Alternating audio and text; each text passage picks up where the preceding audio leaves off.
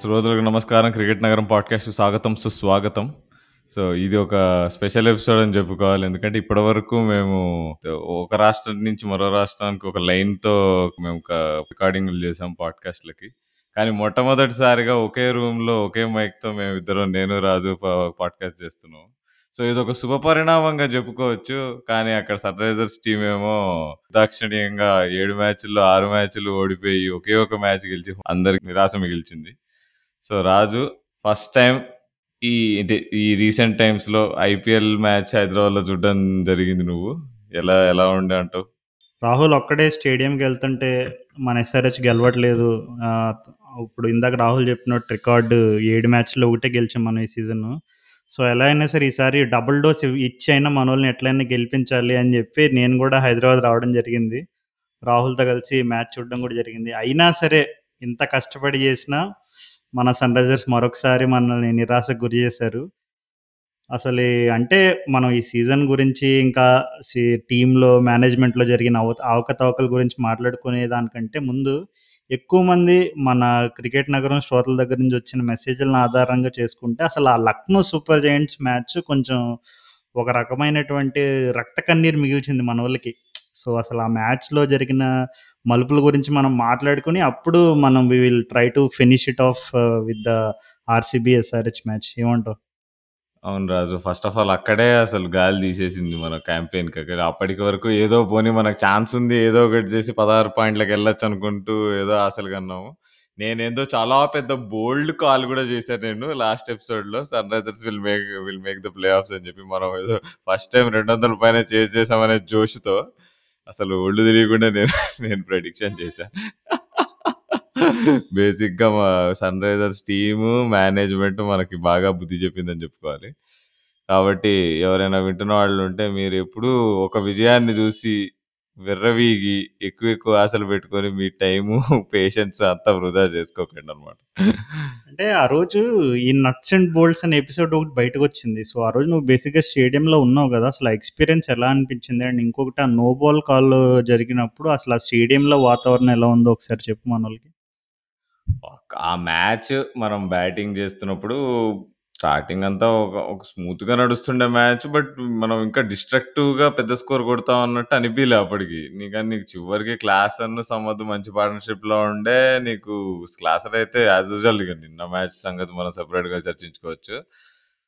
ఇక I was playing it is best. ఇంకా నీకు ఈజీగా స్కోర్ టూ హండ్రెడ్ వెళ్ళిపోతుంది అనుకున్నట్టు అనిపిస్తుండే. కానీ అక్కడి నుంచి సడన్గా ఒక నో బాల్ కాల్, అది అంటే అది బ్లేటెడ్ నో బాల్, అది నీకు ఎక్స్క్యూజే లేదు. ఎంపైర్ అది ఏదో ఒంగున్నాడు కాబట్టి అది నో అని చెప్పి అదంతా ట్రాష్. అది అంత అంత బ్యాడ్ కాల్ తర్వాత ఏ ప్లేయర్దైనా కాన్సన్ట్రేషన్ బ్రేక్ అవుతుంది. అసలు క్లాసన్కి ఒళ్ళు మండి ఎంపైర్తో ఏదో గొడవ పెట్టుకోవడానికి పోయాడు, ఏంది ఇది అట్లెట్లా నోపిస్తావు, అది క్లియర్ నో బాల్ అని అందరూ చెప్పారు. అసలు దానిలో సర్ప్రైజ్ ఏం లేదు ఎవరైనా ఎవరైనా ఎవరికైనా కోపం రావడానికి. బట్ అంటే మేబీ ఇప్పుడు ఇన్ హైండ్ సైడ్ చూసుకుంటే లే అట్లా రియాక్ట్ అవ్వ అయి ఉండకూడదు అని. బట్ ఏమో ఇక అయిందేదో అయిపోయింది. బట్ డిసప్పాయింటింగ్ థింగ్ ఏంటంటే నట్ బోల్ట్స్ ఎపిసోడ్ ఇమీడియట్గా నో బాల్ అయిన తర్వాత అయింది. కానీ నన్ను అడిగితే ఆ రెండింటికి సంబంధం లేదంట ఇప్పుడు. అంటే అసలు ఏంటి అంటే జనరల్గా ఆడియన్స్ ఎవరైనా సరే అంటే ఆ నో బాల్ ఇవ్వలేదు కదా అనే ఫ్రస్ట్రేషన్లో మన హైదరాబాద్ ఫ్యాన్సే ఏదైనా ఆ కోపం ప్రదర్శించే ప్రాసెస్లో ఏదైనా విసరడం అలాంటివి జరిగిందని చాలామంది అనుకున్నారు. అసలు జరిగిన వాస్తవం ఏంటి? ఎందుకంటే కొన్ని మీమ్స్ కానీ కొన్ని వీడియోస్ ఆ రోజు పర్టికులర్ మ్యాచ్లో బయటకు వచ్చినప్పుడు అక్కడంతా ఎక్కువ ఆ ఎల్ఎస్జీ డగౌట్ ఏదైతే ఉందో ఆ ఎల్ఎస్జీ డగౌట్ పైన ఉన్న స్టాండ్లో ఎక్కువ మంది కోహ్లీ కోహ్లీ అని గట్టిగా అరవడం వినపడింది. అది ఆర్సీబీ మ్యాచ్ కాదు, అయినా కోహ్లీ కోహ్లీ అని గట్టిగా అరవడం జరిగింది. సో అంటే పర్టికులర్గా అది అంటే ఈ సీజన్లో ఆర్ జనరల్గా కూడా గౌతమ్ గంభీర్కి కోహ్లీకి ఉన్న ఆ రైవల్రీని బట్టి ఈ సీజన్లో జరిగిన సిచ్యువేషన్స్ని బట్టి కోహ్లీ ఫ్యాన్స్ అట్లా రియాక్ట్ అయ్యారు లేదో or they pick that moment to react because something was happening అనే ఇదిగా తీసుకోవచ్చా లేదు అందులో ఎస్ఆర్హెచ్ ఫ్యాన్స్ కూడా ఆ నోబాల్ ఫ్రస్ట్రేషన్ చూపించే ప్రాసెస్లో అలా జరిగింది. అసలు ఏం జరిగి ఉండొచ్చు ఆ రోజు? క్లియర్గా నాకు అర్థమైంది ఏంటంటే ఆ రోజు ఎల్ఎస్జీతో మ్యాచ్ అని చెప్పి కొంతమంది విరాట్ కోహ్లీ అభిమానులు మరి సన్ రైజర్స్ ఫ్యాన్స్గా డ్యూటీ చేయడానికి వచ్చారో మరి ఎట్లా వచ్చారో తెలియదు కానీ మ్యాచ్కి అయితే వచ్చారు. ఎల్ఎస్జీ మ్యాచ్ టికెట్స్ అన్నిటికంటే less praised least in demand tickets మధ్యాహ్నం match. So it was easy to, అంటే అక్కడ టికెట్లు దొరకడం కష్టం కాదు, ఓకే అరే మనం పోదాం రా, మన కోహ్లీ అన్న ఎంత మాట అన్నారు ఎల్ఎస్జీ వాళ్ళు, అదేంటి గంభీర్ సార్ ఎంత మాట అన్నాడు, అసలు మనం పోయి రివెంజ్ తీసుకోవాలన్నట్టు కొంతమంది వచ్చి ప్లాన్డ్గా చేసినట్టుంది. ఎవరికి ఆ నోబాల్ అయినంత మాత్రాన జనాలకు అంత చిర్రెక్కితే ఈ పాటికి స్టేడియంలో రక్తపాతాలు అయిపోయి ఉండేవి. ఇప్పుడు ఇప్పుడు ప్రతి మ్యాచ్లో అవుతున్న ఘోరాలు చూసి ఈ పాటికి అసలు ఏదో పోయి ఒకటి గ్రౌండ్ మీదకి వెళ్ళి ఎంపైర్ కొట్టడం ఏదో చేసేవాడు. నీకు ఇట్లా నువ్వు నట్ బోల్ట్స్ ఇస్తడం అనేది ప్లాన్డ్ థింగ్. నేనైతే నా వర్జన్ అయితే అది. ఇంకా అది ఇంకోటి ఇంపార్టెంట్ థింగ్ ఏంటంటే అది సిరీస్ అయిన తర్వాత ఇమీడియట్గా కోహ్లీ కోహ్లీ అని ఆడడం స్టార్ట్ చేశారు. సన్ రైజర్స్ ఫ్యాన్ ఎందుకు అడుస్తాడు, అట్లా అవసరం ఏముంటుంది? సో బేసిక్గా మనమేమి ఇక్కడ ఒక పోలీస్ ఇన్వెస్టిగేషన్ లాగానో ఒక టీవీ నైన్ స్టూడియో ఇన్వెస్టిగేషన్లా చేయట్లేదు, కానీ అక్కడ ఆ రోజు ఏమై ఉంటుందో ఊహించుకున్నాము. బట్ ఎనీవేస్ ఆ ఎపిసోడ్ మాత్రం అన్ఫార్చునేట్లీ మన హైదరాబాద్కి ఒక చిన్న మచ్చని తీసుకొచ్చిందని చెప్పాలి. ఎందుకంటే అల్టిమేట్గా అది ఎక్కడ ఎవరు ఎవరి మిస్టేక్ ఉన్నా, ఎవరి ఫ్యాన్ అయినా ఏమైనా సరే, అది అల్టిమేట్గా మన హైదరాబాద్లో జరిగిన ఇన్సిడెంట్ కాబట్టి మన ఫ్యాన్స్కి, అంటే హైదరాబాద్ ఫ్యాన్స్ అని ఒక ముద్ర వేసేస్తారు. సో అల్టిమేట్గా అదొక చిన్న నెగిటివ్ మార్కుని తీసుకొచ్చింది. సో బేసిక్గా ఆ రోజు ఇంకా నేను కూడా మ్యాచ్ చూస్తున్నప్పుడు టీవీలో ఆ నోబాల్ ఇవ్వకపోవడం దగ్గర నుంచే కొంచెం మొమెంటం, ఎందుకంటే ఆ నోబాల్ ఇవ్వకపోయిన తర్వాత వెంటనే ఈ నట్స్ అండ్ బోల్స్ ఎపిసోడ్స్ జర జరగడం వల్ల దాదాపు ఒక పావు గంట ఇరవై నిమిషాలు మ్యాచ్ ఆగిపోయింది. సో నీకు అక్కడ వాళ్ళు ఒక ఫ్లోలో ఆడుతున్నారు ఒక ఫ్లోలో ఆడుతున్నారు క్లాసెన్ అబ్దుల్ సమాద్ అంటే రీబిల్డింగ్ చేస్తూ ఇంకా ఫినిషింగ్ స్టేజెస్ వరకు వచ్చారు. వాళ్ళ మధ్యలో చిన్నపాటి కొలాప్స్ అయిపోయింది. అక్కడ Markram, Phillips back to back బాల్స్లో కృణాల్ పాండ్యాకి అవుట్ అవుతారు. ఇంకా మన వాళ్ళు వన్ సిక్స్టీ అయినా కొడతారా ఏంది అయిపోయింది ఈ మ్యాచ్ కూడా అనుకునే స్టేజ్లో వాళ్ళు కొంచెం రీబిల్డింగ్ చేసి అక్కడ వరకు తీసుకొచ్చారు. ఒక మంచి స్కోర్కి వెళ్తుంది, సరిపోతుంది మనకి స్కోర్ అనే టైంలో ఈ ఎపిసోడ్ జరిగిందన్నమాట. ఇంకా అప్పుడు ఫుల్ రిథమ్ పోయింది, నీకు క్లియర్గా అర్థమైపోయింది.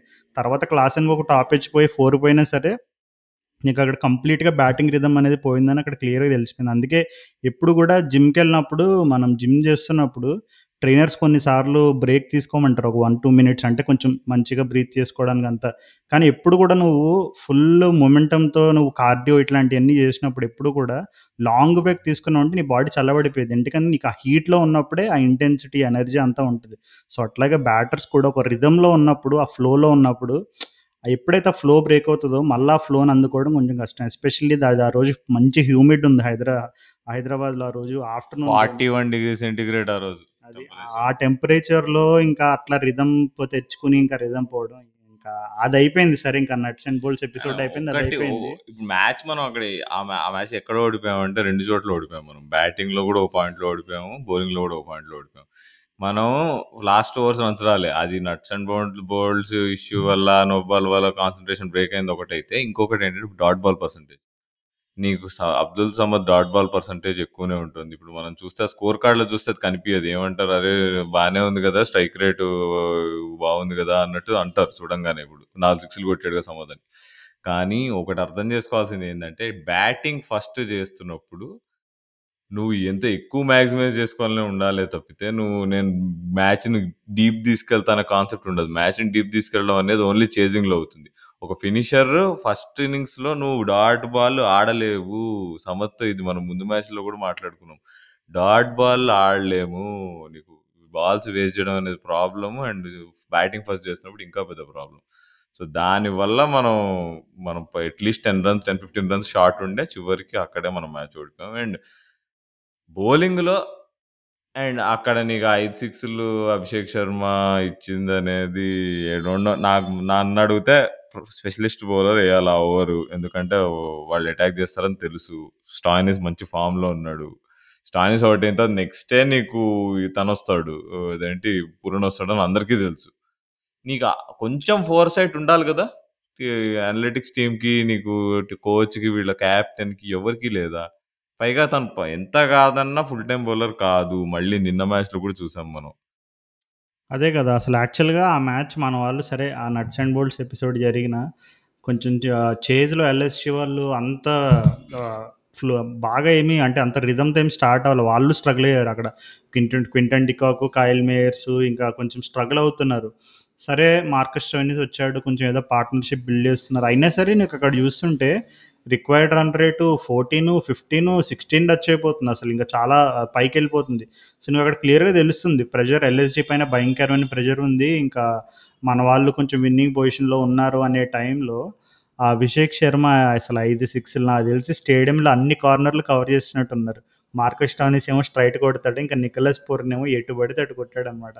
అంటే తర్వాత మ్యాచ్ అయిపోయిన తర్వాత కూడా పూడ పూరన్ రిలీ ఒక స్టేట్మెంట్ ఇచ్చాడు, ఏమనంటే ఆ ముందే టైమ్అవుట్ జరుగుతుందంట, ఆ టైమ్అవుట్ జరుగుతుంది అనమాట. టైమ్అవుట్లో చెప్పారు మాకు వాళ్ళకి మాకు తెలిసి ఇప్పుడు మ్యాచ్ గెలవాలంటే ఆ రిక్వైర్డ్ రన్ రేట్ ప్రెజర్ని చూసి మేము ఒకటే అనుకున్నాం, ఫోర్లు కాదు సిక్స్లే కొట్టాలనుకున్నాం.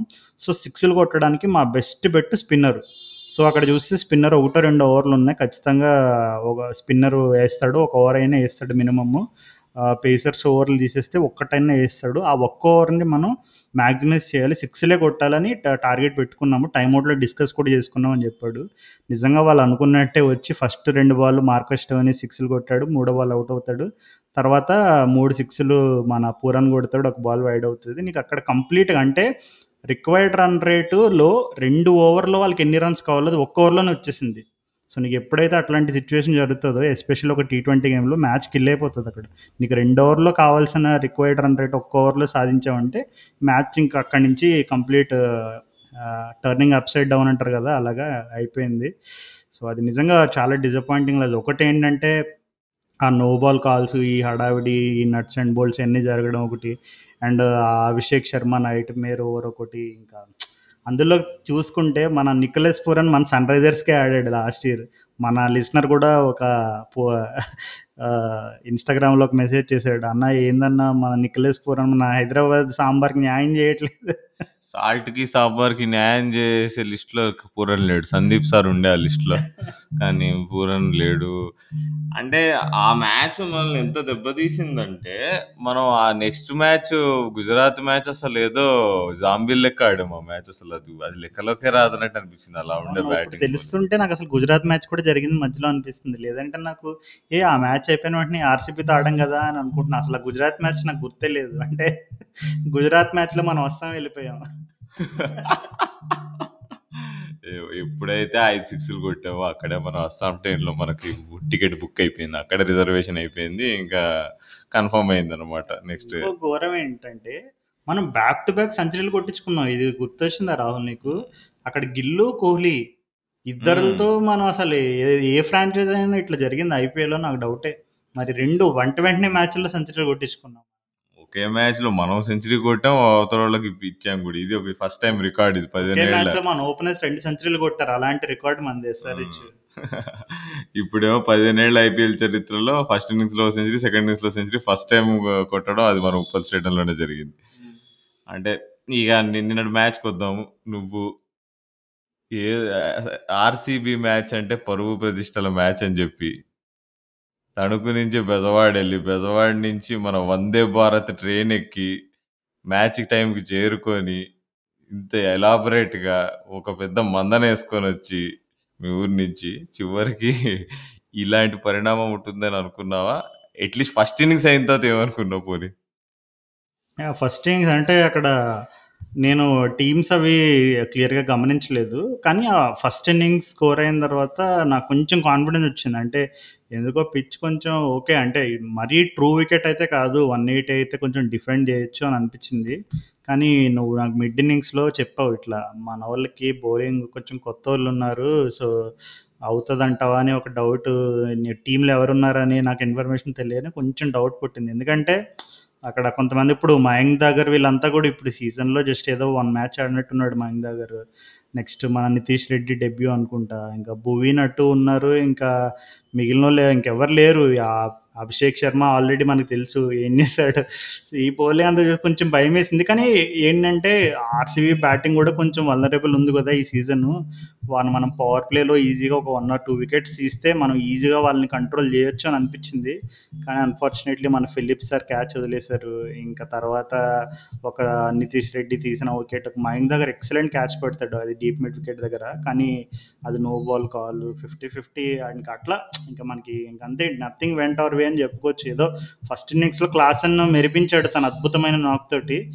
బట్ ఓవరాల్గా అయితే మ్యాచ్లో అసలు అంత డామినేటింగ్ ఆర్సీబీ వాళ్ళు కొట్ట కొట్టారంటే ఇంకా అది నిజంగా ఎప్పుడు మనం వాళ్ళని వాళ్ళ క్యాంపెయిన్ని బ్లాక్ చేసేస్తాం ఎప్పుడు కూడా. ఈసారి మన క్యాంపెయిన్ ఆల్రెడీ అయిపోయింది, కానీ ఫర్ ఎ చేంజ్ ఆర్సీబీ వాళ్ళు ఎస్ఆర్హెచ్ మీద పైచే సాధించడం అంటే నిజంగా ఆర్సీబీ ఫ్యాన్స్కి ఇది, అందులో కోహ్లీ సెంచరీ కూడా ఉంది కాబట్టి ఇంకా వాళ్ళకి డబుల్ బోనస్ అనమాట.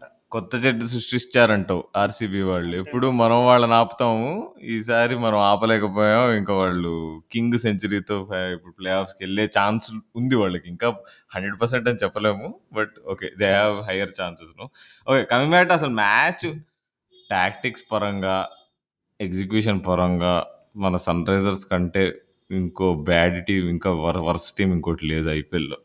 ఈ ఐపీఎల్లో అసలు ఫస్ట్ ఆఫ్ ఆల్ టీమ్ లెవెన్లో నలుగురు ఫారెన్ క్యా బ్యాట్స్మెన్తో దిగారు. In bowling was very weak. ముందే చెప్పుకుంటున్నాం మనం, మయాంక్ మార్కండే బాగా ఇస్తున్నట్టు బౌలింగ్ మయాంక్ మార్కండే అని తీసేశారు. నీకు అభిషేక్ శర్మ అసలు కాన్ఫిడెన్స్ డౌన్లో ఉన్నాడు. గుజరాత్ మ్యాచ్లో కూడా వేయించారు బౌలింగ్, అక్కడ కూడా తను సరిగ్గా వేయలేదు. శుభ్మన్ గిల్ సిక్స్ టార్గెట్ చేసి సిక్స్లు కొట్టాడు.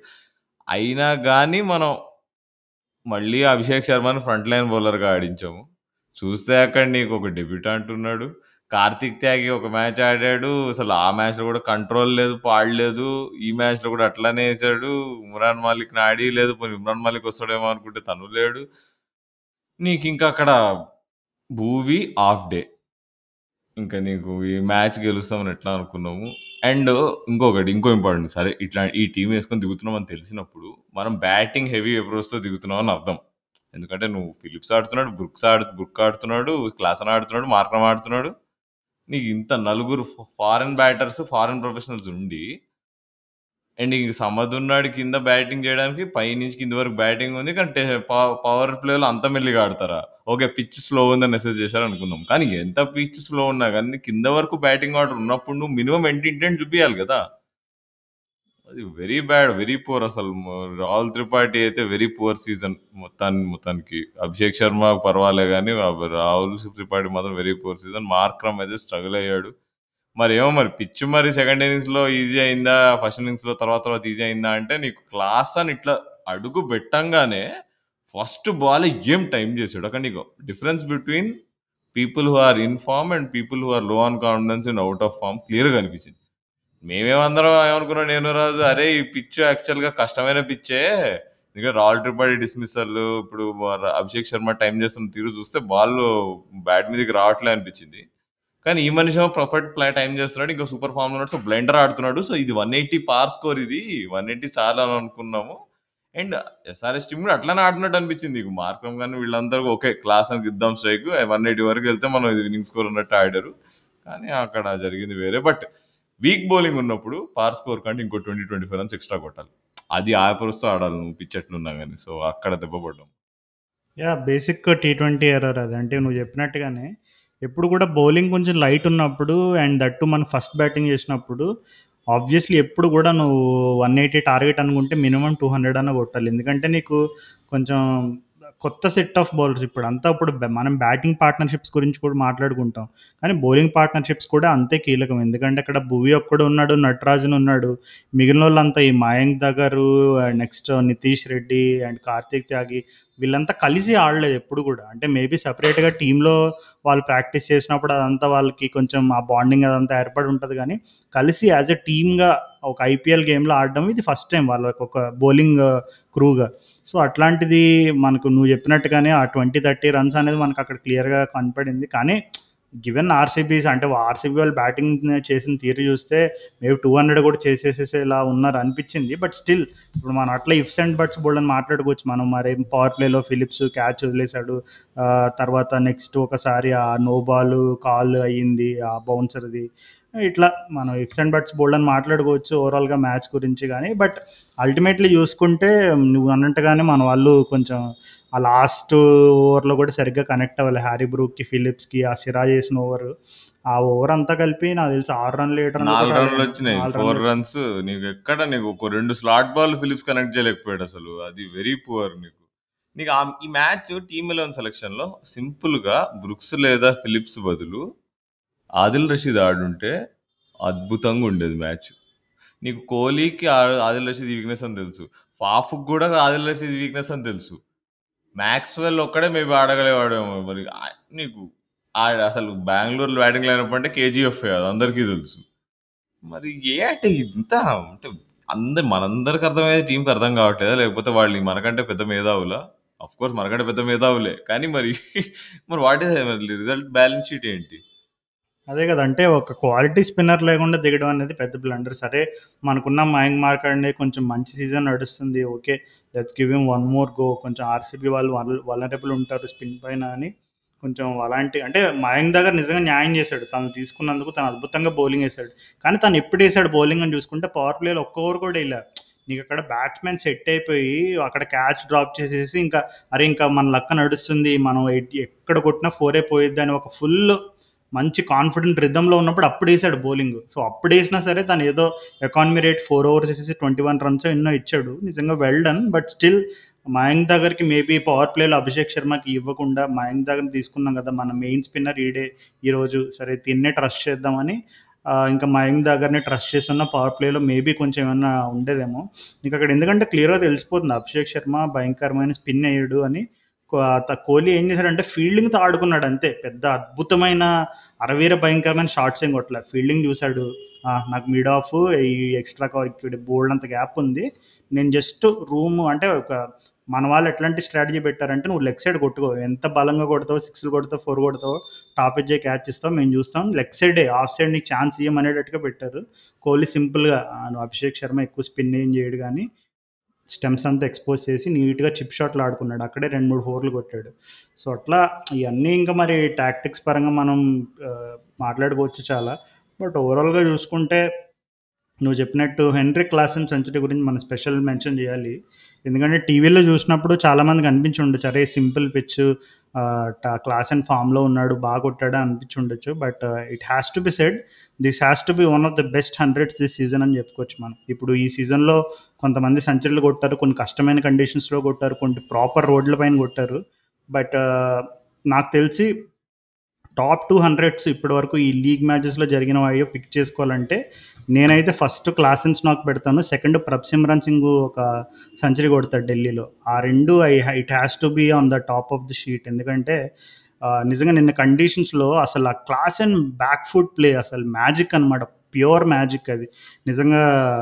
నేను అసలు క్లాసెన్ స్పిన్ వాడతాడని తెలుసు కానీ తన అప్రోచ్ తన ఇంటెన్సిటీ అన్నీ అంటే everything when everything comes together ఎలా ఉంటుంది స్పిన్ పైన ఒక proper T twenty batter batting చేస్తే ఎలా ఉంటుంది అనేది మనకి క్లాసెన్ ఈ సీజన్ చూపించాడు. కానీ నిజంగా ఒక బ్యాట్స్మెన్ స్పిన్ పైన ఇంత అద్భుతంగా డామినేట్ చేయడం, దట్టు ఐపీఎల్లో దట్టు ఏ ఫారెన్ బ్యాట్స్మెన్, ఇది it's very rarity.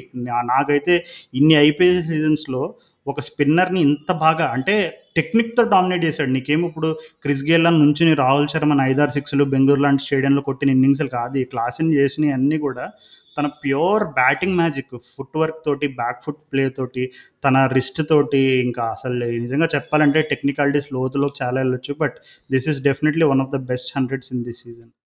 No doubt దానిలో. అది నన్ను అడిగితే ఎస్ఆర్హెచ్ హండ్రెడ్స్ జాబితాలో I think this will rank very highly. ఇప్పుడు మనం చూసిన డేవిడ్ వార్నర్ కొట్టిన హండ్రెడ్లు, బేర్స్ట్ హండ్రెడ్, వీటన్నిటిలో నన్ను అడిగితే దిస్ ద బెస్ట్ హండ్రెడ్. అంటే పిచ్ ఇంకా బౌలింగ్ అటాక్, అవతల బౌలింగ్ అటాక్ నీకు చూ- నువ్వు గమనిస్తే ఓకే నీకు మంచి బౌలింగ్ అటాక్, ఓకే తోపు బౌలింగ్ అటాక్ ఏం కాదు, బట్ ఆ గ్రౌండ్ డైమెన్షన్స్ నువ్వు చెప్పినట్టు ఇది చిన్నస్వామి కాదు, ఈడెన్ గార్డెన్స్ కాదు, వాంకడే కాదు, పెద్ద బౌండరీస్ ఎయిటీ మీటర్ బౌండరీస్ ఈజీగా క్లియర్ చేస్తున్నాడు. అండ్ ఒక్కసారి బ్యాక్ ఫుట్ మీదకి వెళ్ళి మామూలుగా నీకు వెయిట్ ట్రాన్స్ఫర్ ఫార్వర్డ్ వెళ్ళి కొడతారు నీకు పెద్ద పెద్ద హిట్టర్స్, కానీ తను నీకు బ్యాక్ ఫుట్ మీద అంత పవర్ ఎట్లా జనరేట్ చేయగలుగుతాడంటూ?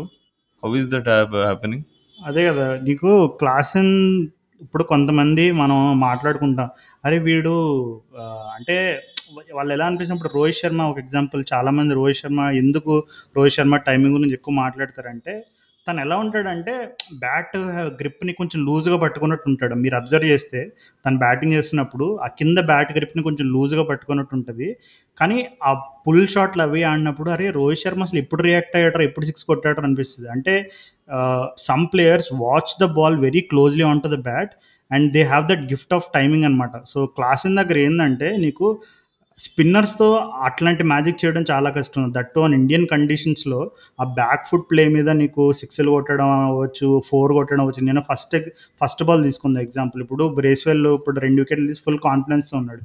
సో నీకు క్లాసన్ గీసిన ఫస్ట్ బాల్ కూడా అదేం మరీ అంత పవర్ డెలివరీ కాదు, కొంచెం లైట్గా ఫ్లాట్ వేస్తాడు, కొద్దిగా out just outside off వేస్తాడు. నీకు క్లాసన్ ఏం చేస్తాడు, బ్యాక్ ఫుట్ మీదకి వెళ్ళి బ్యాట్ ఫేస్ కొద్దిగా ఓపెన్ చేసి ఆ కవర్ని బ్యా ఆ ఎక్స్ట్రా కవర్ మధ్యలో ఆ గ్యాప్లో కొడతాడు అనమాట ఫోర్.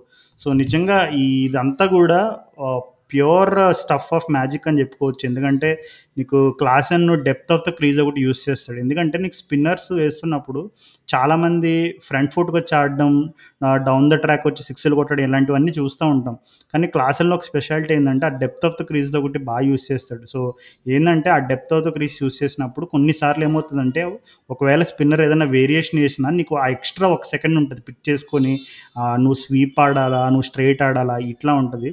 సో నార్మల్గా క్లాస్ అనుకున్న పవర్ తోటి ఆ బ్యాక్ ఫుట్ పైన తనకి క్లియర్ చేయడం. ఈవెన్ మన టామ్ మూడీ కూడా ఒక స్పెషల్ అంటే క్లాస్ అండ్ స్పెషల్ గురించి మాట్లాడుతూ ఈ విషయాన్ని చాలా క్లియర్గా చెప్పాడు.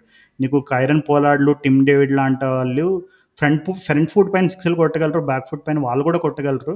కానీ క్లాసన్ కొట్టినంత ఫ్రీక్వెంట్గా బ్యాక్ ఫుట్లు ఎవరు కొట్టలేరు. ఎందుకంటే క్లాసన్ దగ్గర he has that extra skill. తన బ్యాక్ ఫుట్ నుంచి ఆ బాల్ని పిక్ చేసుకుని తనకున్న పవర్ తోటి టైమింగ్ చేయడం అనేది గిఫ్ట్, అది చాలా రేర్గా ఉంటుందని కూడా చెప్పాడు. సో అందుకే మేము ఎందుకు క్లాస్ అండ్ ఇన్నింగ్స్ గురించి ఇంత వావ్ అని ఫ్యాక్టర్ ఫీల్ అవుతున్నామంటే it's just not because is from sun Risers Hyderabad. నిజంగా అది క్వాలిటీ నాక్. ఇప్పుడు కోహ్లీ నాక్ చూసుకున్న తను I think he batted he scored with one sixty or one fifty eight strike rate ఎంతో. కానీ ఇక్కడ క్లాస్ అని చూసుకుంటే two hundred strike rate throughout maintain చేశాడు. అది ఎక్కడా తగ్గలేదు. బాల్ వన్ నుంచి నువ్వు ఎక్కడ చూస్తున్న స్కోర్ స్కోర్ బోర్డ్ వైపు చూస్తే thirty off fifteen forty off twenty ఇట్లానే ఉండే. నీకు టూ హండ్రెడ్ స్ట్రైక్ రేట్కి తక్కువ ఎక్కడా లేదు ఇన్నింగ్స్ మొత్తంలో. నీకు ఎక్కడ డాట్ బాల్స్ లేవు, ఎక్కడ డిఫెండ్ చేస్తున్నారు లేదు, ఇంటెంట్ ల్యాకింగ్ ఎక్కడా లేదు. అటు సైడ్ బ్యాట్స్మెన్లు ఎంత నీకు హెల్ప్ చేయకపోయినా కానీ తను కుడుతూనే ఉన్నాడు కుడుతూనే ఉన్నాడు and no doubt this has to rank as one of the best innings.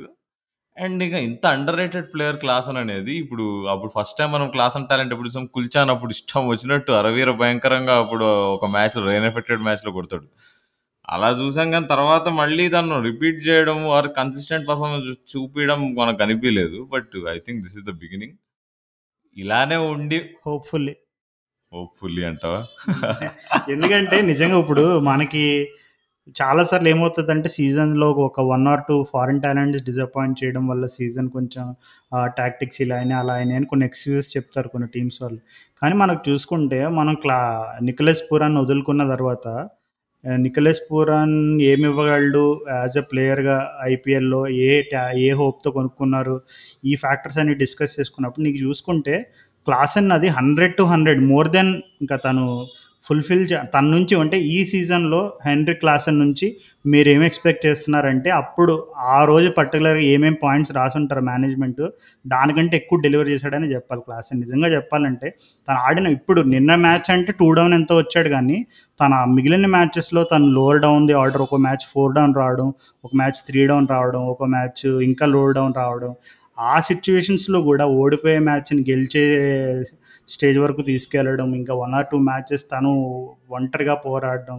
Even ఆ గుజరాత్ మ్యాచ్లో కూడా పాపం అందరూ చేతులు ఎత్తేసిన పోరాడుతూనే ఉన్నాడు ఆ భువనేశ్వర్ తోటి, కొంచెం ఏదో ఒకటి చేద్దాం ఏదో ఒకటి చేద్దాం అని లాస్ట్ వరకు లాక్కొచ్చాడు. సో నిజంగా తన స్పిరిట్కి, తన స్పిన్నర్స్ పైన తను ఆడే గేమ్కి and that to one of the terrific season. నిజంగా ఫారినర్స్కి ఇప్పుడు మన ఇండియాలో అంటే ఆ కేఎల్ రాహుల్ ఉన్నాడా ఐపీఎల్లో మినిమం ఐదు వందలు కొడతాడు, కోహ్లీ ఉన్నాడా మినిమం నాలుగు వందలు కొడతాడు సీజన్ అని మనకి గ్యారంటీ ఉంటాయి.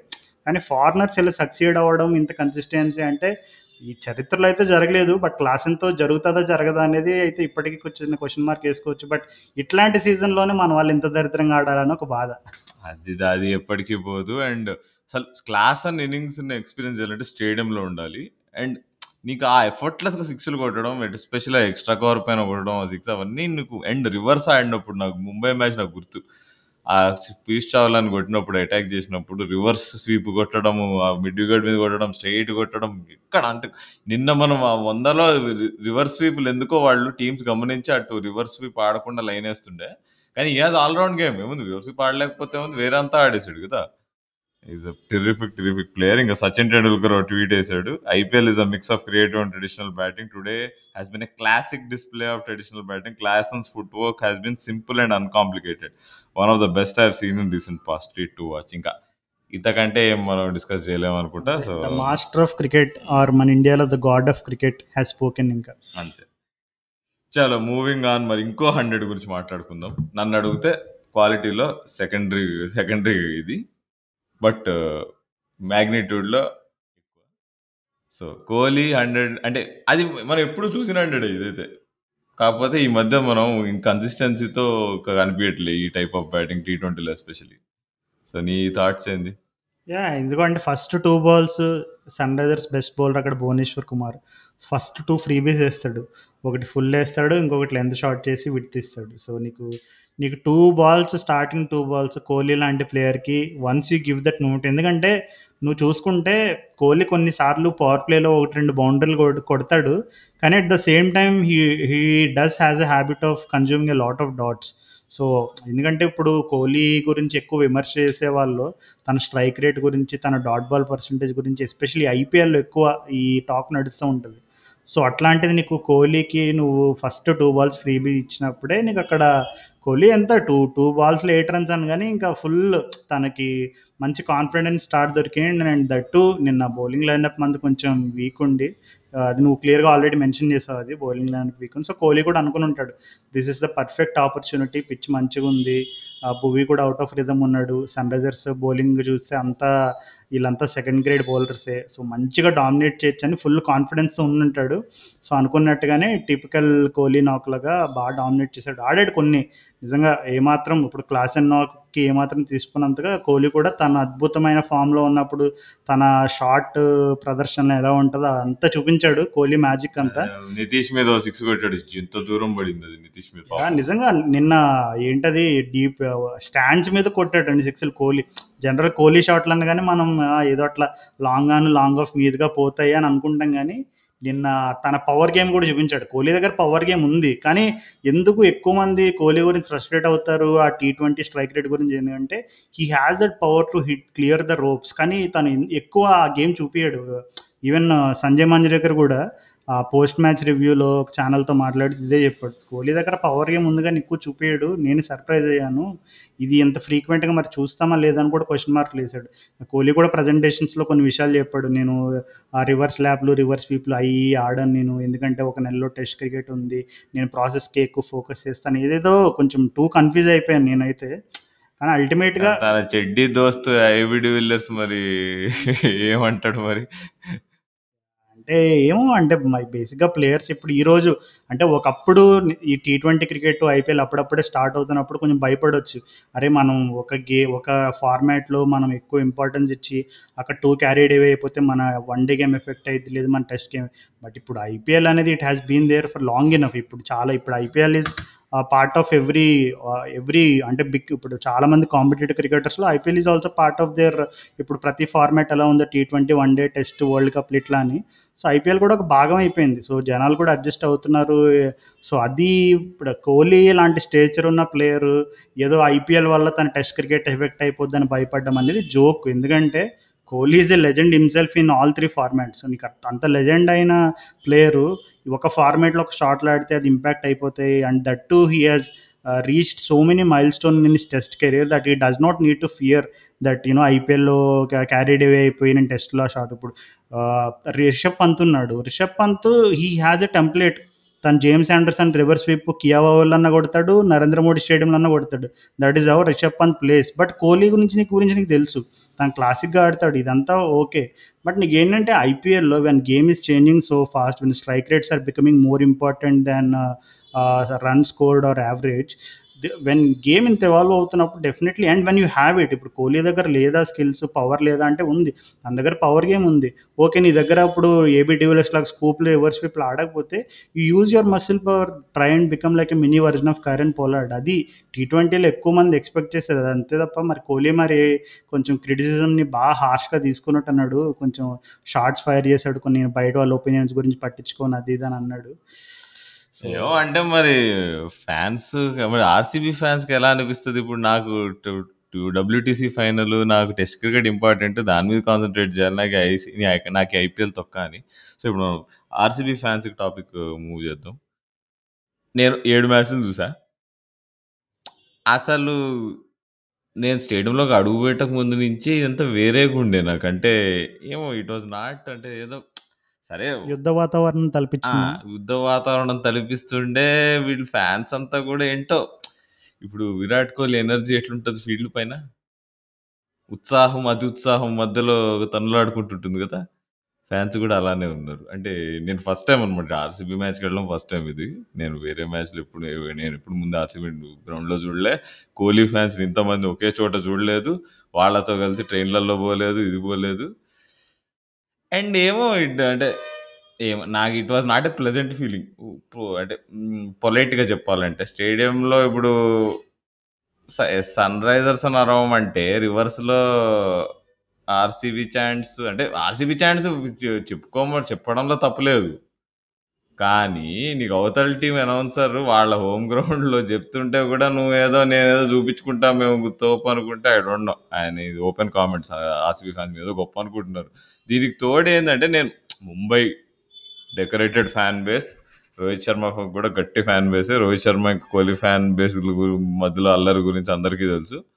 కానీ నాకు ఆ ముంబై ఇండియన్స్ మ్యాచ్లో కూడా స్టేడియంలో ఒక థర్టీ టు ఫార్టీ పర్సెంట్ బ్లూనే ఉండే, రోహిత్ శర్మ ఫ్యాన్స్ ముంబై ఫ్యాన్స్ ఉండే. నాకు చాలా అంటే నాకు ఐ డిడ్ నాట్ అంటే నన్ను ప్రొవోక్ చేయలే. అప్పుడు ఆ మ్యాచ్ ఓడిపోయాం మనం, చూస్తే గెలిచా ఎవరు గెలిచారంటే వాళ్ళే గెలిచారు. కానీ ఎందుకో ఆర్సీబీ దీన్ని బట్టి అర్థమైంది ఏంటంటే ఆర్సీబీ ఫ్యాన్స్కి ఎస్ఆర్హెచ్ రైవల్రీ ఈజ్ లైక్ బాగా గుర్తుపెట్టేసుకుని ఉంటున్నారు. ఎందుకంటే ఎస్ఆర్హెచ్ ఆర్సీబీ చరిత్ర ఐపీఎల్ ఫాలో అయిన వాళ్ళు అండ్ దట్టు ఎస్ఆర్హెచ్ ఆర్సీబీని క్లోజ్గా ఫాలో అయిన వాళ్ళందరికీ తెలుసు. ఇది చాలా the most underrated rivalry in T twenty competition cricket. అంటే నన్ను అడిగితే నేను ఎస్ఆర్హెచ్ ఆర్సీబీ అనే చెప్తాను.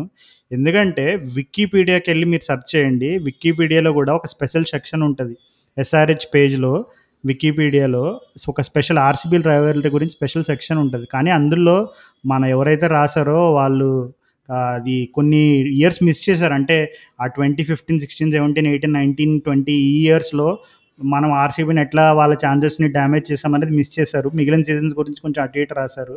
కానీ ఈ అసలు మొత్తం ఈ ఎస్ఆర్హెచ్ ఆర్సీబీ రైవల్రీ ఫాలో అయిన వాళ్ళందరికీ తెలుసు. మనం చాలాసార్లు ఆల్మోస్ట్ ఎవ్రీ ప్రతి టూ ఇయర్స్కి ఒకసారి ఆర్సీబీ ఛాన్స్కి గండి కొట్టిపోతాం మనం. అంటే మనం ప్లే ఆఫ్స్కి వెళ్ళినా వెళ్ళకపోయినా ఆర్సీబీ వాళ్ళని మాత్రం లా బయట అయితే బయటకన్నా తోసేస్తాం, లేదంటే మనతో పాటు అయినా లాక్కెళ్ళిపోతాం. సో ఇట్లా మనం చాలాసార్లు జరిగింది. సో నిన్న కూడా it was an opportunity for SRH. అంటే వాళ్ళు ఏదో ఎవరు కూడా అరే ఆర్సీబీని ఓడించి వాళ్ళని ప్లే ఆఫ్స్ నుంచి తోసారనే దేంతో ఆడరు. సరే మన వాళ్ళకి బ్యాడ్ సీజన్ నడుస్తుంది, ఇంకా ఏదో ఉన్న రెండు మ్యాచెస్ కొంచెం దట్టు లాస్ట్ హోమ్ గేమ్ కొంచెం గెలిస్తే మన ఈ సీజన్ మన ఫ్యాన్స్ చాలా అసలు అనే కంప్లీట్లీ అన్ఎక్స్పెక్టెడ్ ఇంత భయంకరంగా టర్న్అవుట్ ఇచ్చారు. దట్టు త్రీ ఇయర్స్ తర్వాత ఐపీఎల్ జరుగుతుంది హోమ్లో. సో బా అసలు భయంకరంగా సపోర్ట్ చేశారు. Probably one of the best fan bases going around. So వాళ్ళ కోసమైనా మంచిగా ఆడాలని ఒక స్పిరిట్తో ఆడుంటారు. బట్ ఆర్సీబీ ఎస్ఆర్హెచ్ రైవల్రీలో మొత్తం మీద ఫర్ ఎ చేంజ్ ఈసారి ఆర్సీబీ పైచే సాధించిందనే చెప్పాలి. యా అది we have to accept that defeat gracefully. వచ్చే సంవత్సరం తిరిగి ఇచ్చేస్తాంగా, మనమేమి ఉంచుకోము. తిరిగి ఇచ్చేయాలంటే మన ఫ్యాన్స్ అందరూ ఫ్రస్ట్రేట్ అయిపోయి ఉన్నారు. అబ్బా మన క్రికెట్ నగరం లిస్నర్సే ఇంత మన క్రికెట్ నగరం listeners are the most softest people on planet earth. అంతా కైండ్ హార్టెడ్ మంచి వాళ్ళు ఉంటారు. మన వాళ్ళే పీక్ స్టేజ్ ఫ్రస్ట్రేషన్కి వచ్చేసారు. అన్న ఏందన్నా ఇది అసలు మేనేజ్మెంట్ ఏందన్నా మాకు చిరాకు వస్తుందని మన వాళ్ళే మన లిజనర్స్ ఇంత ఫ్రస్ట్రేట్ అయిపోయి ఉండే. బయట ఉన్న మాస్ ఫ్యాన్ బేస్ ఎంత ఫ్రస్ట్రేట్ అయ్యారు అసలు. అక్కడ the gentlemen ultimate gentlemen Aiden మార్క్రమే ఫ్రస్ట్రేట్ అయ్యి ప్రెస్ కాన్ఫరెన్స్లో ఏమైంది ఉమ్రాన్ మలిక్ ఎందుకు ఆడించట్లేదు అంటే అదంతా నాకు తెలియదు, నన్ను అడిగితే is an ఎక్స్పెక్టర్ bowler, one fifty వేసేటోడు ఉండాలి టీంలో, మరి ఐ డోంట్ నో బ్యాక్గ్రౌండ్లో ఏమవుతుందని. ఒరే నాయన నువ్వేరా బ్యాక్గ్రౌండ్ టీంకి నువ్వే లీడర్ కదరా, మరి నువ్వు ఆ స్టేట్మెంట్ ఇవ్వడం ఏంటి? ఇలాంటి స్టేట్మెంటే మూడేళ్ల క్రితము ఒక పెద్ద మనిషి ఇచ్చాడు, డేవిడ్ వార్నర్ అనే పెద్ద మనిషి. ఇప్పుడు ఆ మనిషి మీమ్స్లో తప్ప ఇంకెక్కడ కనబడతలేదు ఎస్ఆర్హెచ్కి సంబంధించి. మరి ఏమే అంటే ఎందుకు అట్లా అనాల్సి? మార్క్రమ్ జనరల్గా నన్ను అడిగితే న్యాచురల్ క్యాప్టెన్. నేను ఈ సీజన్ ఇట్లా ఫెయిల్ అవ్వడంలో మార్క్రమ్ రోల్ బ్యాడ్ ఉంటుంది. మార్క్రమ్ నుంచి ఎఫర్ట్ లేదని నేను ఇప్పుడు అన్నాను. తన ఎబిలిటీలో విషయం పక్కన పెడితే గ్రౌండ్ పైన తన బాడీ లాంగ్వేజ్, బౌలర్స్తో తను మాట్లాడటము, బౌలర్ సిక్స్ కొట్టించుకున్నా కానీ ప్రతిసారి పోయి మాట్లాడతాడు. అభిషేక్ శర్మ ఐ సిక్స్లు కొట్టించుకున్నప్పుడు కూడా తను భూవి వెళ్ళి మాట్లాడటము, తన ఎఫర్ట్ మాత్రం హండ్రెడ్ పర్సెంట్ ఉంది. నేను మార్క్రమ్ అస్సలు ఫాల్ట్ చేయను. నేను మార్క్రమ్కి పెద్ద ఫ్యాన్ అని చాలా మంది తెలుసు, అందుకనే డిఫెండ్ డిఫెండ్ చేస్తున్నారని కాదు, నేను ఉన్నది ఉన్నట్టుగా చూసి చెప్తున్నా. న్యాచురల్ క్యాప్టెన్, మంచి captain, but something is pulling him down. అది అది వెనకాల నుంచి జరుగుతుంది. అండ్ అండ్ ఈ లాస్ట్ త్రీ ఇయర్స్లో ఏం జరుగుతుందో, అసలు ఎవరు నడుపుతున్నారు టీమ్ అనేది అర్థం కావట్లేదు. అంటారు కదా మనకి, ఇప్పుడు టామ్ మూడీ కూడా అన్నాడు, అంటే ఇంకా తెలుగులో మనం పచ్చిగా చెప్పుకోవాలంటే మరీ ఎక్కువ మంది వంటకాలు ఉండడం వల్ల వంటలు పూర్తిగా పాడైపోతాయి అనేది ఒక సామెత ఎలా అయితే ఉంటుంది ఇంగ్లీష్లో. సో ఏంటంటే ఇప్పుడు మనం పిన్ పాయింట్ చేసి బ్రెయిన్ లారా ఇలా బ్రెయిన్ బ్రెయిన్ లారా లాంటి ఒక ఎక్స్పీరియన్స్ లేని కోచ్ వల్ల ఇంత మిస్ మేనేజ్మెంట్ జరుగుతుందని అనుకోవాలా? లేదు, ఓవరాల్గానే అసలు టీ ఈ మేనేజ్మెంట్ టీంలో కూడా సరైన కోఆర్డినేషన్ లేదు, లేదు ఒకరి మాట ఒకరు వినట్లేదు, అసలు ఏం జరుగుతుందని అనుకోవచ్చు. అంటే ఎందుకంటే మనం కూడా and at the end of the day మనకు దొరికేది టాప్ వ్యూ. టాప్ వ్యూ అంటే బేసిక్గా మనం టీవీలో చూడడము, ఆ స్టేడియంకి వెళ్ళి చూసినప్పుడు మనం చూసిన ఎన్వైర్న్మెంట్ని బట్టి మనం గెస్ చేయగలం తప్ప బిహైండ్ ద సీన్స్ అంటే వాళ్ళు మ్యాచ్ అయిపోయిన తర్వాత లేదంటే మ్యాచ్ మ్యాచ్కి మధ్యలో మేనేజ్మెంట్కి సంబంధించి ఎవరెవరు ఏ మీటింగ్లో ఎవరు పార్టిసిపేట్ చేస్తున్నారు, ఏ డిసిషన్ ఎవరు ఇన్ఫ్లుయెన్స్ చేస్తున్నారు, ఇవన్నీ కూడా చాలా సంగతులు బయటకు రావు. ఈవెన్ క్రికెటర్స్ రిటైర్ అయిపోయిన తర్వాత పుస్తకాలు రాసినా ఇలాంటి విషయాలు వాళ్ళు రాయలేరు, రాయకూడదు కూడా. సో అల్టిమేట్గా ఇట్లాంటి సంగతులు అయితే ఎవరికి తెలియదు unless and until you are part of the team. So అంటే ఒక విధంగా చెప్పాలంటే it's not a great season for Brian Lara, ఒప్పుకోవాల్సిందే. Not a great start for his coaching career, ఎందుకంటే IPL is a huge pressure competition. నీకు అక్కడ players ఎట్లయితే అరే మమ్మల్ని పది కోట్లు పెట్టుకున్నారు ప్రూవ్ చేసుకోవాలన్న తహతహలు ఆడుతుంటారు, కోచెస్ కూడా వాళ్ళు ఎప్పుడైనా ఒక కోచ్ నీకు ఒక సీజన్ను ప్లే ఆఫ్స్కి తీసుకెళ్ళాడంటే ఇంకా నీకు అక్కడ మిగిలిన నైన్ టీమ్స్ గుర్తుపెట్టుకుంటారే మనకు ఫ్యూచర్లో బ్రెయిన్ లారా కోచ్ కాంట్రాక్ట్ ఇవ్వచ్చు అని ఒక నోట్ పెట్టేసుకుంటే. కానీ అన్ఫార్చునేట్లీ బ్రెయిన్ లారాకి it's a very horrid start to his coaching career. అంటే ఏమో నాకు ఈ సీజన్లో జరిగిన మ్యాచెస్లో నేను అబ్జర్వ్ చేసిన దాన్ని బట్టి ఏమో ఆ Brian Lara style of coaching అనేది సెట్ అవ్వట్లేదేమో సెట్ అవ్వలేదేమో అనిపించింది. ఇంకా కోచ్ కాదు తను, తను కోచ్ కాదు. ఇప్పుడు సచిన్ కోచ్ కాదు, మెంటారు. గౌతమ్ గంభీర్ కోచ్ కాదు, మెంటారు. గౌతమ్ గంభీర్ అక్కడ మెంటారు ఫైర్ నింపుతున్న టీంలో, కానీ యాక్చువల్గా పనిచేసేది ఎవరు అక్కడ? Andy Flower, one of the best coaches around. అంటే తను కాంట్రవర్సీలని పక్కన పెడితే, తను కెవిన్ పీటర్సన్ హ్యాండిల్ చేసిన తీరు అవన్నీ పక్కన పెడితే మెథాడికల్గా పద్ధతిగా పనిచేయ చేసే మనిషి. అలాంటి మనిషి కోచ్లో ఉండాలి. ఐ డోంట్ నో, లారా అవన్నీ క్వాలిటీస్ ఉంటే అది చేయడం కరెక్ట్, కానీ తనకి ఇక్కడ ఎక్స్పీరియన్స్ లేదు కదా. తను కోచ్ కాదు, తను జస్ట్ ఒక అనలిస్ట్గా పనిచేసాడు అంతే నీకు ఈ స్టార్ స్పోర్ట్స్ వాళ్ళకి. But I don't know, last year correct ఉండే setup. Tom Moody is an ideal person to be coach. మరి తను ఎందుకు వెళ్ళిపోయాడు, తను వెళ్ళిపోయారో తను పంపించేశారో తెలియదు. తనైతే ఓపెన్గా చెప్తున్నాడు టామ్ మూడీ, ఈ టీమ్ మేనేజ్మెంట్ వెనకాల నుంచి చాలా చేస్తున్నారు అల్లరి, వీళ్ళ మార్క్రమ్ చేతిలో లేదు ఏమి, ఇంకా కోచ్ చేతిలో కూడా ఉండుండదు సరిగ్గా అని చెప్తున్నాడు. మరి ఇంకా ఆయన చెప్తున్నాడు అంటే Tom Moody is one of the most passionate Sunrisers team member. తను ఒఫీషియల్గా అనొచ్చు టూ థౌజండ్ థర్టీన్లో టీమ్ని టేక్ ఓవర్ చేసిన తర్వాత తను మనకు నిన్న క్లియర్గా చెప్పాడు. అప్పుడు ఆక్షన్ డైనమిక్స్, అప్పుడు whatever lot of things were happening happening at the background. నీకు అక్కడ లలిత్ మోడీని పట్టుకొని తనని జైల్లో వేయడం, అది ఇది, తను అక్కడంతా బ్లాక్ మనీ లావాదేవీలు అవ్వడం, టీములు ఫిక్సింగ్ చేయడం, నీకు ఆక్షన్ రిక్ చేయడం, ఇదంతా చాలా జరిగినాయి అందరూ. దట్స్ ఓపెన్, అందరికీ ఓపెన్ పబ్లిక్ రికార్డ్ అది. సో అట్లాంటి టైంలో కొన్ని టీంలకు అన్యాయం అయింది. అట్లాంటి టీమే సన్ అప్పుడు డెక్కన్ చార్జర్స్. చూస్తే అప్పుడు ఎవరు లేరు, ఇండియన్ బ్యాట్స్మెన్ ఎవరు లేరు, శిఖర్ ధవన్ ఒకడే ఉండే. ఫారెన్ బ్యాట్స్మెన్లు కూడా అందరిని ఎవరెవరినో కొన్నారండి, ఎవరెవరినో అంటే బిగ్ నేమ్స్ని కొనలేదు సరిగ్గా. ఇట్ వాజ్ ఒక్క మాట చెప్పాలంటే గందరగోళమే ఆ టీము. ఆ టీముని తీసుకొని బ్యాట్స్మెన్ లేకపోయేటప్పటికి బౌలింగ్ మీద కాన్సన్ట్రేట్ చేయాలని చెప్పి ఫస్ట్ టైం ఇద్దరు స్పిన్నర్స్తో ఆడడం మనం టూ థౌజండ్ థర్టీన్లో. అంత ఇదిగా మెథాడికల్గా బిల్డ్ చేసుకొని వచ్చిన టీము. అండ్ ఆయన Tom Moody is a very proud man. కానీ తా తను ఎంత బాధగా నీకు స్టేట్మెంట్లు ఇస్తున్నాడు చూస్తుంటే అర్థమవుతుంది హౌ బ్యాడ్ ఆర్ థింగ్స్. నన్ను అడిగితే ఏదో David Warner two thousand twenty one scandal అయినప్పుడే సంథింగ్ ఏదో బాగా డిస్టర్బ్ అయిపోయి ఇక వాళ్ళు టామ్ మూడీ కూడా పెద్ద సేల్ లేదని మరి ఎందుకు అయిపోయిందో సంథింగ్ టూ థౌజండ్ ట్వంటీ వన్లో ఏమైందో అని తెలుసుకోవాలి. ఆ స్టోరీ ఎప్పుడెప్పుడు అంటే సన్ రైజర్స్ బుక్ వచ్చినప్పుడు హండ్రెడ్ పర్సెంట్ అంతే కదా సన్ రైజర్స్లో. ఎందుకంటే ఇప్పుడు ఇంత ఫ్రస్ట్రేట్ అవ్వడానికి ఫ్యాన్స్కి వన్ ఆఫ్ ద రీజన్స్ ఏంటంటే సన్ రైజర్స్ ఫ్రాంచైజ్ ఏర్పడినప్పటి నుండి ఇప్పటి వరకు వాళ్ళ చరిత్రలో వరుసగా మూడు సార్లు ప్లే ఆఫ్స్ మిస్ అవ్వడం అనేది ఇప్పటి వరకు జరగలేదు. This is the first time మనం వరుసగా మూడు సార్లు ప్లే ఆఫ్స్ బర్త్ మిస్ అయ్యాం. ఇది ఈసారి ఇంకా ఘోరం. ఎందుకంటే I think we are probably going to end up as the wooden spoon మనకి టెన్త్. ఇంకా అంత ఘోరంగా అంటే మరి ఫ్యాన్స్ తీసుకోవడం కష్టమవుతుంది. అంటే మనం మ్యాచ్లు చూసాను కొంతమందికి అనిపించారు ఏంట్రా మార్కింగ్ క్యాప్టెన్సీ వరిష్టగా ఉంది అది ఇది అని. కానీ ఒక విధంగా మీరు ఆన్ ద ఫీల్డ్ ఒకటి జడ్జ్ చేయడం ఫేర్ కాదు. ఎందుకంటే ఇప్పుడు ఇందాక రాహుల్ చెప్పినట్టు నీకు కొన్ని డెసిషన్స్ మార్క్రమ్ చేతుల్లో లేవు. ఏమంటే నీకు లిటరల్గా మనిషికి చేతులు కాళ్ళు కట్ చేసి పని చేయమంటే ఇంకెట్లా పని అవుతుంది. సో అట్లాగే మార్క్రమ్ కూడా నిజంగా తనకి తను గ్రౌండ్లో ఎంత తను ప్యాషనేట్గా ఫీల్డింగ్ చేస్తున్నా ఎంత పెర్ఫామ్ చేస్తున్నా నిజంగా అసలు తను ఐ థింక్ డెసిషన్ మేకింగ్లో వాటిల్లో వేరే ఇన్ఫ్లుయెన్స్ ఇన్ఫ్లుయెన్షియల్ డెసిషన్స్లో తన పాత్ర ఏం పెద్దగా లేదంటే కనబడుతుంది. అండ్ తన మాట ద్వారా కూడా తను ఆల్రెడీ హింట్ ఇస్తున్నాడు. ట్వంటీ ట్వంటీ వన్లో అనుకుంటా మనం లాస్ట్ ప్లేస్లో ఫినిష్ అయ్యాము. మళ్ళీ ఈ సీజన్ ట్వంటీ ట్వంటీ త్రీలో ఇప్పుడు ముంబై కొంతమంది అంటారు అరే ముంబై ఇండియన్స్ వాళ్ళకి ఆడ్ ఇయర్లు బాగా కలిసి వస్తాయి, fifteen seventeen nineteen twenty one ఇలా కప్పులు కొడతారు ఏదో చెప్తారు. మనకు అలాగా మళ్ళీ ఆడ్ ఇయర్స్ సన్ రైజర్స్కే నరకంగా మారిపోతుందని ఇండికేషన్ ఇచ్చేస్తున్నారు twenty twenty one twenty twenty three మరి నెక్స్ట్ ఇయర్ ఏమో మరి ఈవెన్ ఇయర్. అప్పుడు మరి ఈవెన్ ఇయర్లో మనం కప్పు కూడా కొట్టాము ఆల్రెడీ ట్వంటీ సిక్స్టీన్లో.